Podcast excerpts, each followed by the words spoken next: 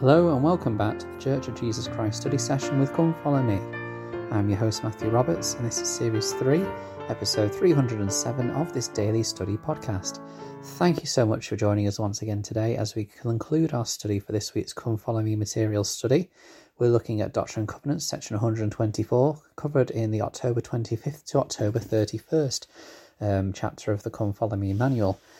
And today we're going to conclude with the final section, mainly covered in Doctrine and Covenants 124 verses 84 to 118, looking at the specific counsel given to, to specific individuals in this section. Now, we're not going to be able to get through every individual. There are a lot of people in here, but there is a, an interesting moment where Hyrum Smith is spoken to.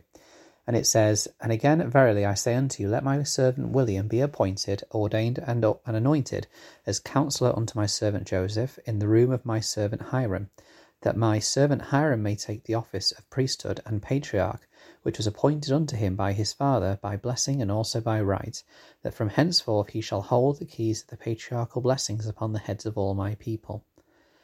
Now it seems here that um, Hyrum had, for a time, taken a role as a counselor or a support to Joseph, uh, presumably um, with the loss of another counsellor that had left. Um, he had Sidney, Sidney Rigdon, of course, and Sidney is spoken about later. Um, but William, this individual, that William Law, is called to the first presidency. Um, and there is, well, this whole story is linked with William Law and what happens to him later, as he did leave the church, or rather was excommunicated later and became antagonistic uh, towards the latter end of Joseph's life.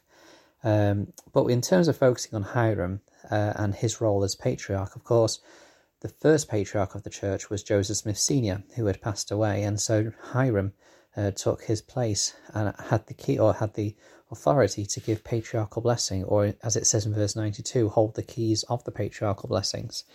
And in verse 93 it says that whoever he blesses shall be blessed, and whoever he curses shall be cursed, that whatsoever he shall bind on earth shall be bound in heaven, and whatsoever he shall loose on earth shall be loosed in heaven. This, of course, refers to the power and authority given through priesthood keys. President Russell M. Nelson said, quote, You know something about keys. In your pocket there may there might be a key to your home or car. Priesthood keys, on the other hand, are intangible and invisible. They switch on the authority of the priesthood. Some keys even convey power to bind in heaven as well as on earth. Close quote. Um, Priesthood keys are an important part of the restored gospel, or the restored church, I should say, restored church of Jesus Christ.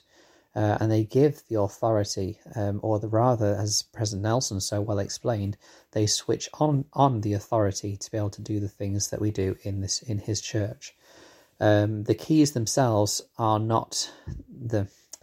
I want to try and make this clear. You can have authority in the priesthood without holding keys, but the keys need to be activated and used to switch on the authority in the area that they are used for.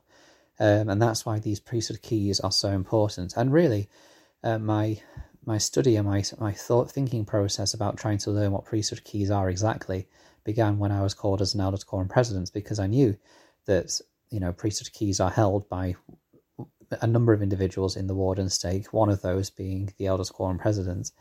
But I quickly learnt that the priesthood keys do not mean that you, you know, control or do everything. Rather, you just are the uh, the person that that gives that uh, switching on power that uh, President Nelson speaks about, and the great work and authority that is done is done by everyone who is involved in that group or organization or quorum or whatever it is. Priesthood keys are, are in, in, in effect in all quorums and, and organizations of the church. Uh, and they are and they are the way in which we receive great power and authority to do the the work of the Lord um, in His restored church. So it's a great blessing to have them. Um, moving on, um, it talks a little bit more about Hyrum and then on to William Law. Um, and the great blessings that are promised to him if he stays faithful. And then in verse 103 we read about Sidney Rigdon, and it says, And again, verily I say unto you, if my if my servant Sidney shall will serve me, and be counsellor unto my servant Joseph, let him arise and come up and stand in the office of his calling, and humble himself before me. And if he will offer unto me an, an acceptable offering and acknowledgments, and remain with my people, behold, I, the Lord your God, will heal him that he shall be healed, and he shall lift up his voice again on the mountains, and be a spokesper- spokesman before my face. So again, these blessings are given and are promised to these individuals, similar to a patriarchal blessing, if they follow the, what the Lord asked them to do. Um, in Sidney's case, it was to humble himself um, and to offer an acceptable offering and acknowledge the Lord. Um, and it's interesting how perhaps we can get an insight into these individuals and what they needed to develop um, with, with what the Lord gives them or, or instructions the Lord gives them.